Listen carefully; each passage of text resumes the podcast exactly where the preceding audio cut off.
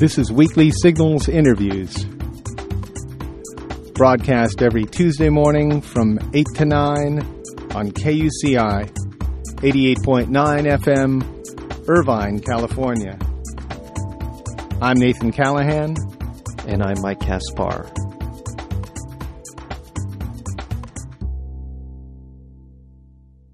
In 1998, Moscow born Sergey Brin and Midwest born Larry Page dropped out of graduate school at Stanford University to, in their own words, change the world through a search engine that would organize every bit of information on the web for free. While the company has done exactly that in more than 100 languages, Google's quest continues as it seeks to add millions of library books, television broadcasts, and more to its searchable database. In his new book, The Google Story, David Vise chronicles the story behind one of the most remarkable internet successes of our time. Vise is a Pulitzer Prize winning reporter for The Washington Post and the author of three books, including the New York Times bestseller, The Bureau and The Mole. David Vise, welcome to Weekly Signals. Thank you. It's great to be with you. Well, thanks for coming on. How are you doing today? Everything everything well? Everything everything's going great. Oh, good, in, good. Including the price of Google stock. now, what's that up to now? It just it's, keeps going. It's defying gravity. It's on its way to 500. Oh my God! Now, now Moving should- from five 400 to 500. Uh, the way stocks uh, typically move from you know four dollars to four dollars and twenty five cents. should we be afraid that the bubble's going to burst? There's there's that you know apprehension. When I talk to other people about this, they who don't necessarily pay attention to the internet, but the first thing that comes to mind is the dot com boom and then bust. Well, I think you have to really look at Google the company and then Google the stock. Uh-huh.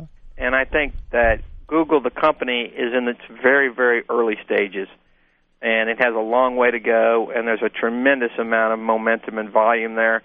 And there are also some secrets and elements of the secret sauce that are explained in the Google story about why the business is not made of cotton candy and not and not part of any kind of a boom.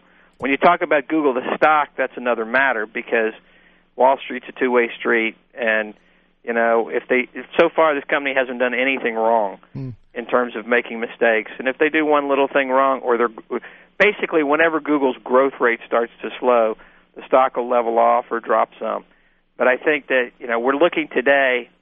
I mean, at at understanding, analyzing a company that's worth more than uh, General Motors, Ford, Disney, the Washington Post Company, the New York Times Company, and Dow Jones, publisher of the Wall Street Journal, combined. It's an amazing, I mean, amazing. So you know, it, it's extraordinary, and uh, a lot of the story behind the story, as it relates to Sergey Brin and Larry Page, the co-founders, and as it relates to some of their real competitive advantages, um, are are in the Google story. And I tried to make it a fun read. It's, it's sort of like a novel, um, in the sense that you know it tell it doesn't. Uh, it, it tells the story in a way that that I think puts a human face on on uh, a company that likes to have a sense of humor and whimsy and kind of feel human anyway.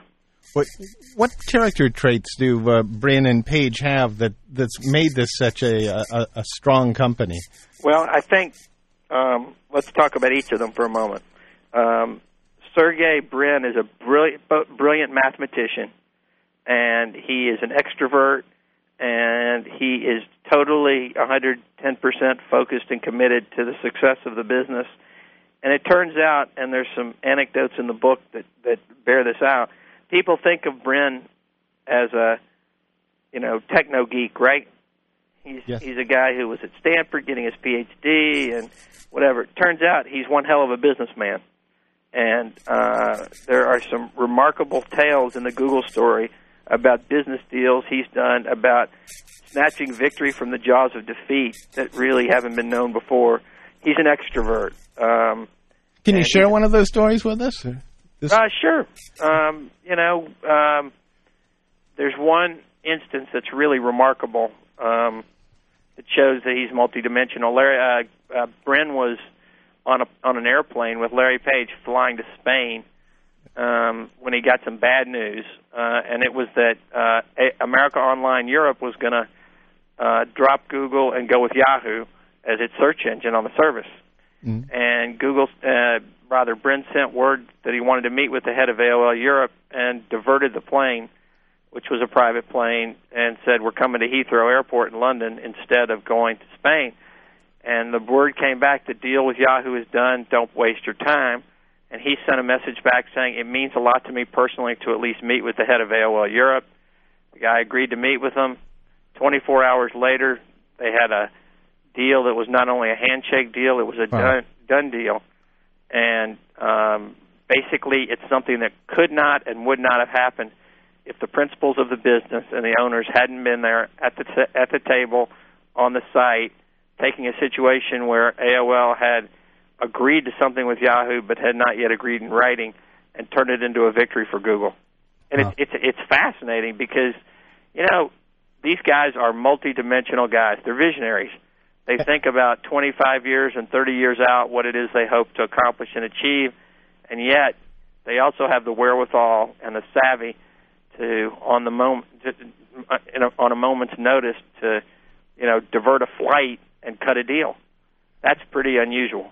Uh, we're speaking with uh, David Vise, the author of the Google story. It sounds like these guys don't know how to take uh, no for an answer. I Larry Page, you asked about their personalities. Uh-huh. Larry Page calls it having a healthy disregard for the impossible. yes. That's his favorite phrase, and I think it explains a lot of their success. When he was at Stanford, uh, Page one day said to uh, his professors, "I'm really, I, you know, the, the, the, this was in the mid '90s. You know, the quality of internet uh, search really is very poor. AltaVista was the best search engine of the day, and it, it gave you lots and lots of results, but they weren't ranked in, a, in an order that made any sense in terms of relevance. So you had to wade through lots and lots of stuff. So Page one day says to his professors, "I'm going to download the internet onto my computer, and uh, and then I'm going to improve upon this." Well, when they heard him say they were that he was going to download the internet onto his computer, they Yeah. laughed. Well, I can imagine. You know, right. and he said, "Oh, I think it'll only take me a week. I can do it." well, it took him a little longer than a week, but he did it, and it was the first in a series of steps that led to the creation of one of the things that has made Google such a success, and that is returning lightning fast search results that are ranked in order of relevance, so that you actually find out what you want very, very, very, very quickly. Well, what what exactly happens behind the scenes when you do a Google search? What is what's well, the that's process? a, that's a great there? question, and uh, one of the two most surprising things I learned about Google was that a key to its success is that it has deployed hundreds and hundreds and hundreds of thousands of computers in data centers all over the world. It has what Stanford President John Hennessy calls the most powerful computing enterprise of any organization anywhere at this point in time. And it's been done with garden variety PCs uh, that are linked together um, with special software these guys have written. And when you do a Google search, you think it searches the entire internet, but it really doesn't. Um, it searches a copy of the internet that's been downloaded already, that's been sorted already, and that's been indexed in a way that makes it possible for your Google search to be broken down into its various parts when you type in a few keyword terms. And it gets matched up against what's already there, and you get the results very quickly because everything has already been done in advance. That's amazing. I didn't know how that was done. I and thought, it's fast because Yeah. these guys have invested like crazy in computer hardware. That's a great the great secret of Google is that they probably produce uh, more personal computers. They actually people go on a tour of Google's headquarters and they think they've seen everything. Well, they haven't. Google actually assembles and builds its own personal computers that are used in this in this network. It's not just a software company. You know, in an era of specialization where you're either hardware or software, right. these guys are all about Googleware. So, that, so they they've essentially constructed these PCs that are just search engines in in and of themselves. It sounds They, like. they they have, and they have thrown everything out of these PCs that are stripped down and Yeah. cheap that they didn't need. And uh, you know, uh, one of the top officials of Google said to me, you know, the public doesn't know it, but we're like Dell. I mean, we yeah, yeah. you know we're cranking out we're cranking out hardware, just you know, in computers and PCs, just like we're delivering search results. Now, I'm going to ask a, a, a fun, kind of fri- frivolous question. Well, the, the the term Google, how did that come about? That's a fun story. Um, Larry Page was in his in his office at Stanford when he was teaching, and he couldn't come up with an idea that hadn't already been taken when he was searching for a a, uh, a name for the company. Mm-hmm. And uh, he had a, a very creative um, office mate who, Sean Anderson, who said to him, "What about Google?" You know, it's it's a big nut. You know, because there's a mathematical term, googol, G O O G O L, that means the number one followed by a 100 zeros. Stands for something really, really big. Mm-hmm. And these guys if, are nothing if they're not ambitious. Yeah. I mean, they, they think big. Yeah. So Page said, okay. And so they typed in G O O G L E, and the domain name was available. They registered Google.com, and they wrote it on the whiteboard in their office at Stanford. The next morning, another of their uh, office mates, there were like five or six people crammed into this office, came in, in and said, "You dummies, you spelled it wrong. Uh, you spelled it G O O G L E. It's act, the word, the mathematical term is G O O G O L. Well, that was already taken. Oh, So they just called it Google, spelled it wrong, and the rest is history. Wow. Okay, that is fun. That is fun. Now, you're a reporter for the Washington Post, uh, but these days, at least the way I understand it, newspaper subscriptions are on the decline, and it's it's the shift is to the internet. Uh, do you think Google has anything to do with that? And and what are the plans at Google to take to take the news? And what are the plans at the Washington Post to uh, to move in more into the domain of Google? Well, we're going to buy Google, Yeah, Yeah, there you go. Good and idea. so that's going to solve Yeah, the can I- problem for the yeah, Washington yeah. Post. is that a breaking story? I can't, right I can't speak for the New York Times or the LA Times or the Orange County Register. yeah. but Uh, own- that's- owning Google will really be a great thing for the Washington I Post. think would- I, I think it's a good move, financially speaking. um, in all seriousness, advertising follows the eyeballs, and what Google figured out was how to make advertising successful on the internet. Um, instead of charging people for ads the way newspapers do, magazines do, the way television does, which is, you know, you pay based on how many people read the paper or how many people watch a show. You only pay for an ad on Google in those little text boxes if you if someone clicks on the ad. Yeah. So, you know, these guys figured out a, a way to make it really uh, easy for advertisers to track the cost and effectiveness of their ads. They changed the advertising model completely, and you know, they i i newspapers give you what editors think are important. When you do a Google search, you find what you want, and so you're finding what you want. They serve up only contextually relevant ads, which means the ads that pop up have something to do with your search, and so millions and millions of people all over the world are moving from uh, reading reading things in in hard copy uh, to uh, spending more and more of their lives online, and I think that'll only continue. And Google captures something like one out of every three dollars that's spent on internet advertising right now, and it's a it's it's a there's two things going on.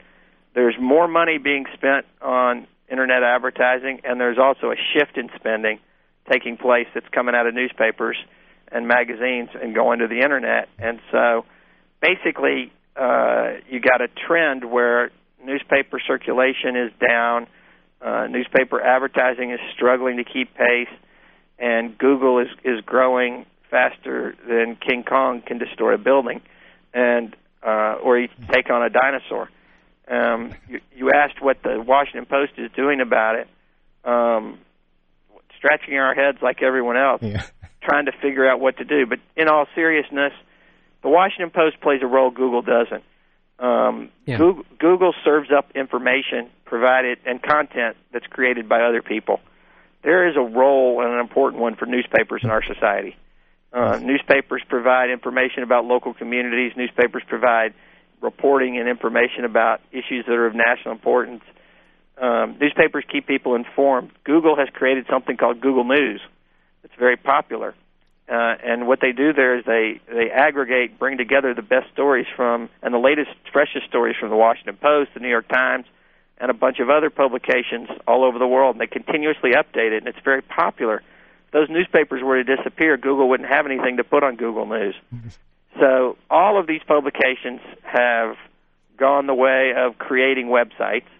And right now, uh, here's a very telling statistic to answer your question. The Washington Post on a daily basis has a circulation of about 800,000. Mhm. Uh, the Washington WashingtonPost.com, which is a super popular website uh, for people around the world who want to know anything and everything about Washington, has eight million visitors a month. Oh. So the there are actually more people reading the work of Washington Post reporters than ever before. It's just they're reading it online instead of in print, and the Washington Post is like other newspapers, not making as much money from uh, ads on the web as they are, as they did from ads in print. I don't want to get. Uh, by the way, I want to remind our listeners we're speaking with David Vise, and he's the author of the Google story. excuse me, the Google story inside the hottest business, media, and technology success of our time. Um, I don't want to get too far afield on this, but uh, it does seem that uh, journalism is moving in the direction they're moving to get in towards one another. Um, I recently uh, know of a, uh, a a new kind of way of delivering news called open source journalism, which essentially allows people to create a newspaper um, where people it's it's basically a, the model is a very small model small communities they input information onto a website that becomes the newspaper. Uh, and um, that that in and of itself is sort of a, an outgrowth of what Google has created essentially allowing people to to produce the news for themselves. I think that that um, one of the things that you see all over the internet that makes it exciting is interact is is the interaction. Yeah. And the sense of community that can be created. And certainly, um, people can do all kinds of things by prov- whether it's a, providing a critique on a book they've looked at and read on Am- and then writing about it on Amazon, right or pr- providing input. I, I don't know that these are really substitutes for newspapers. No, though. no. At the end of the day, as you described it, the role of newspapers is a very important one, and I, I'm I'm certain will comfort the afflicted and afflict the comfortable. exactly right, exactly Right, right. They're in the best you know, position to do that. That's But right. I'll tell you one of the one of the things that I found most fascinating about Google, um, and it was a secret uh, until the Google story was published, is that Google is working very closely with a number of doctors and scientists and others to develop a way for all of us to be able to Google our own genes. Now, this is big stuff because Yes. it, it is talking about when Google Google's mission is to organize all of the world's information and make it accessible. That doesn't just mean information that's already on the web. Sergey Brin is passionate about this, and and he's thinking that, that the information in our bodies ought to be available for our for us to Google ourselves, so that we can find out what do we have a genetic predisposition for in terms of illness, what food should we avoid, what medicine should we avoid, or what medicine should we take that'll be more effective. And he's they're they have a goal to empower the individual to actually on Google find out more about their health and about themselves rather than leaving it to the doctors. And it's an incredibly important uh, project. It's at the highest level of priority uh, for Sergey Brin. And uh, doctors I've talked to at NIH and elsewhere say that the Google search engine Mhm. is a perfect match for the human genome, which is the map of all the genes that, that we know anything about. And, you know, often you need to find a needle in a haystack in order to identify, you know, the important genetic markers and other things. And the search engine can do that in a way that no individual possibly can. So I, you know, googling your genes is something that that is both a vision of Sergey Brin uh, and something that Google is actively working on now that has the power at the intersection of technology, uh, media, science, and medicine to radically change the world. Now, this is a project I hear that's take, going to take about 10 years to complete. That's an estimate, yeah. Uh, and at the, at the end of that, say I would have some sort of code that I would simply enter in and and uh, ask questions about my health, and I get answers based on what was inputted before. That That's They- the idea. yeah. That you'd not Wow. only be Googling for, for information about the rest of the world, but you'd be able to, to Google information and learn more about yourself. Wow. And uh, exactly what form it'll take remains to be seen. But this, this is the kind of far-reaching, and you know, Google, Google just entered into a partnership with NASA, right, uh, right. Where, where they're building a campus with NASA to combine NASA's rocket scientists and Google's, you know, and Google's rocket scientists Yeah. and mathematicians and technologists to work together in California in a way that's never been done before between private industry and NASA on all kinds of projects because Google wants to provide all of the world's information. Well, the world doesn't just include the planet Earth. Google wants to be able to enable you to search the galaxy. Uh, these, I'm telling you, these guys are just getting started. Wow. No, no, but just recently they made a, a challenge to Apple uh, getting into entertainment too. Uh, they've got the, the Google Video Store going on, uh, challenging right. Apple's iPod. How's that? How's that working out? Well, the Google story is still unfolding. The Google Video Store is not really open for business in a full way yet, but very shortly, what, what Google wants to do is apply search technology to video. So you'd be able to search very quickly and easily through thousands and thousands of movies, videos, TV shows, you name it, and find exactly what you want, when you want it, and watch it on demand. Hmm. And Google has developed to, to help the video, motion picture industry, television industry avoid what happened to the music industry. Google has developed its own digital rights management software so that the stuff can be viewed but not copied. Oh. And uh, so there'll be a legal way to watch all of this, pay a fee, and uh, Google will share that fee with, you know, CBS is one of its partners, the Charlie Rose Show is one of its partners, um, and uh, the NBA is one of its partners. Wow. Well, well, there you go, Mike. There you the go. NBA. I yeah, think there, that's pretty much talking. Now, well, the the NBA deal. to Charlie Rose, right? Uh, uh, uh, yeah, I like. now, now, it sounds to me that Google's a monopoly already. Are, are are they are they doing anything to to prevent themselves from being chopped up and uh, dispersed?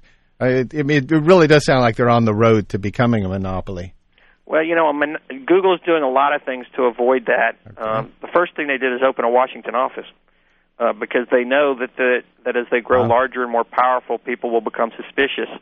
Uh, Microsoft, I remember Bill Gates coming into the Post, Washington Post years ago, and saying, "We don't need a Washington office. We don't care that much about Washington. We're doing our thing, and we're going to, you know, create it." Google is is, ha- is in a partnership right now with the Library of Congress, uh, making a financial donation and donating its people to help digitize books at the Library of Congress. Yes. Um, Google has hired a couple people in its Washington office, including Vint Cerf, one of the founders, really, and pioneers of the internet. And so it's it's preparing for the scrutiny that's going to come. The other thing Google is doing is that, that Microsoft was accused of being a monopolist because its operating system was pre-installed on all these computers, Mhm. and people had no choice. Uh, basically, right? You had to use these. You had to use the Microsoft operating system right. And it was and Google and Microsoft wouldn't give out the details of of what the software uh, code was about and all the rest. Google is very much in favor of open source. So almost everything it creates and puts out there, Google also provides for programmers and others um, the code that they need to write other applications on top of it. So they're taking an open source versus a closed closed world approach to the way they do things. And the result is when you come up with something that has a big wow factor, like Google Earth, where people can kind of travel around the world and see things and see buildings, um, Google is providing the source code, and other people are building their own businesses on top of it. Very good. And you know, Microsoft also created a lot of enemies because it was sort of a bully in the computer industry. Google has created a lot of friends because um, there are hundreds of thousands of websites that rely uh, 100% on, for all of their revenue on ads that are served up by Google. Google lets these websites sign up with them. Uh, the biggest is AOL, um, but you know there's a lot of mom and pop sites out there that in five minutes sign up with Google. Google serves up the ads. It's great branding for Google, and it's revenue for these websites that wouldn't have the capacity to sell ads. And Google is not too greedy in the sense that it lets these websites keep about 70 cents of every dollar generated by clicks on ads. So there is a vast universe of uh, there's a real network out there rooting for Google to succeed. Oh, good. I I noticed that uh, Bill Gates seemed a little bit agitated last week. I think he said some. Well, I wouldn't call him disparaging, but he was saying the honeymoon period for Google will be over soon, and they'll get get slammed. So, uh, He said do- that about a year ago, also. Oh, right. Okay. So, so Brin and Page are. Uh, you think they're better? Uh, Are they up to the task? faces? Yeah. Are they up to the task of taking um, taking Microsoft uh, on? I mean, do- is that Yeah, I mean, I, I don't think I think Microsoft was the greatest company uh, in technology in the PC era. Google is the greatest company in technology in the internet era. Mm-hmm. And Microsoft kind of missed the dawn of the internet. Uh, maybe instead of being based in Seattle, they should have been in California in Silicon Valley, and they wouldn't have missed the internet. But you know, I, I, in all seriousness, um, Google's playing on a different platform than Microsoft did, and Microsoft is really having a tough time playing catch up um, because they fell so far behind. Um, to this day, the best search engines out there are Google and Yahoo. Microsoft still doesn't have a search engine that's its equivalent, and Microsoft has tried because it's got 40 billion in cash to to hurt Google's business by uh, taking away some of Google's revenue. Um, for example, Microsoft tried to cut a deal with AOL recently, in which Microsoft would become the search engine uh, on AOL and guarantee big annual payments to AOL. And in the end, AOL made a deal with Google uh, because it had a better search engine and because it offered uh, a flexible arrangement that looked like it would actually create more revenue for both companies, and because AOL didn't want to give its users an inferior search tool. Um, and they had a, they already had a relationship with Google, but Microsoft worked for a year with Time Warner to try to create a deal with AOL. The Google guys did a deal with AOL that knocked Microsoft back to Redmond in, in about two weeks, and, or three weeks, Hmm. and um, they did it really. They they're deft. You know, one of the things that that, that they do, even as they grow larger, is they keep the project teams who work on things really really small. Um, getting bigger That's- doesn't mean you have to become very bureaucratic in their view. So new initiatives, new projects, and other things, they, their teams are no larger than three to five people. Oh, that's that's great to hear. I know a company like uh, Gore-Tex also tries to do the same thing. There's a uh, there's a division point within their divisions. They don't they don't like to get higher than a certain amount before they break it off into another division to keep the communication going. So that's good to hear. I, I mean, I think Google faces some serious questions and some and some risks to its business. I don't think that Microsoft is the main one, though. I think I think the main risks are privacy risks Mhm. because every Google search that you do and that I do is saved by Google. Every if you use the Google Wow. e- email, which is known as Gmail, Mhm. those are all saved by Google. Even if you delete them, they're saved on Google servers. And Google says it does this because it wants to improve the quality of, of search. Uh, Larry Page says that Google search right now is only about a two or three out of ten. And by learning more about you and personalizing search, he wants to move it closer to ten out of ten. The flip side of that is though that, that somebody um, somebody who has a subpoena might go to the might go to Google and get an awful lot of information about what you've been looking for, what you've been searching for. There could be abuse by prosecutors, federal investigators.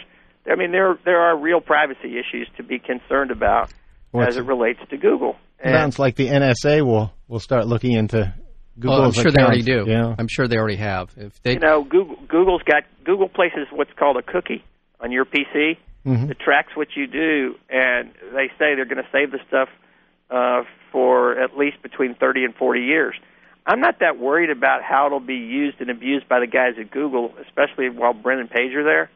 Mhm. But who can stop somebody, you know, some prosecutor from the outside? When, when is a divorce lawyer going to show up on their doorstep with a subpoena demanding all the searches and Yes. emails from a spouse, for example, um, that have been saved? And when you know, there's just all kinds of potential privacy issues that that come up that are are you know worthy of your audience really knowing about and understanding. yeah. Has, has Google uh, talked about backing away from that privacy issue at all? I mean, you know, they in, not Addressing it. yeah addressing it, not saving as much, or they feel that this is necessary component of their business. They feel that they need to do this in order to improve the quality of search. Yeah.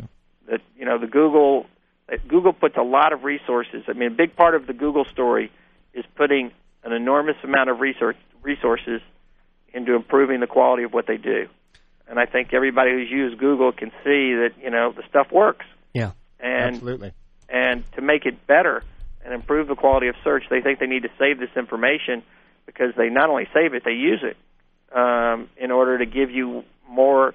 You know, Larry Larry Page has a has a uh, uh, a saying that talks about you know what it is you know he thinks the ultimate search engine uh, would provide, and you know when he thinks about that, um, and he thinks about improving the quality of, of search on Google, he says the ultimate search engine would understand exactly what you mean and give back exactly what you want. Yeah. To get there, you need more personal information. Right. Well, well, that uh, that's a I think a good po- uh, point for us to uh, wrap up. Um, we're uh, we've been speaking with David Vise, and he is the author of the Google Story, and uh, it's a uh, it's available uh, at Google. No, Everywhere. everywhere. Oh, yeah. Just type in Uh, the yeah, Google story in I was Google trying and you'll I'm come trying to- across it. Yes. So uh, uh, it's a terrific story. It's obviously uh, one of the more remarkable companies of uh, of the last uh, 25 years. And uh, I want to thank you for being a part of Weekly Yes. Signals. Nice David Vise. Great, thank you for having me on the Uh, show, t- and and uh, uh, I I hope you'll take. Uh, there's a just one one small comment. Yeah. Uh, in the back of the book, I've included some Google search tips, Oh, good. Okay. Okay. and also I've included something that's kind of fun called the Google Labs Aptitude Test, All right. Uh oh. the GLAT, not the SAT, Okay. Okay. the GLAT. It's a combination of fun questions and it's a combination of hard questions. So you can take the GLAT and, and go to the googlestory.com and see how you did. All right. All right. Okay. Well, thank Will you. do. Thank you, David Vise. Thank you. Take care. Bye-bye. Bye-bye.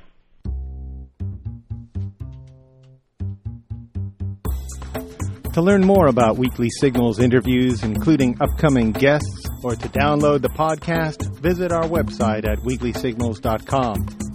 And be sure to visit nathancallahan.com for daily readings and feature articles. Until next week, I'm Nathan Callahan. And I'm Mike Caspar, and this is Weekly Signals.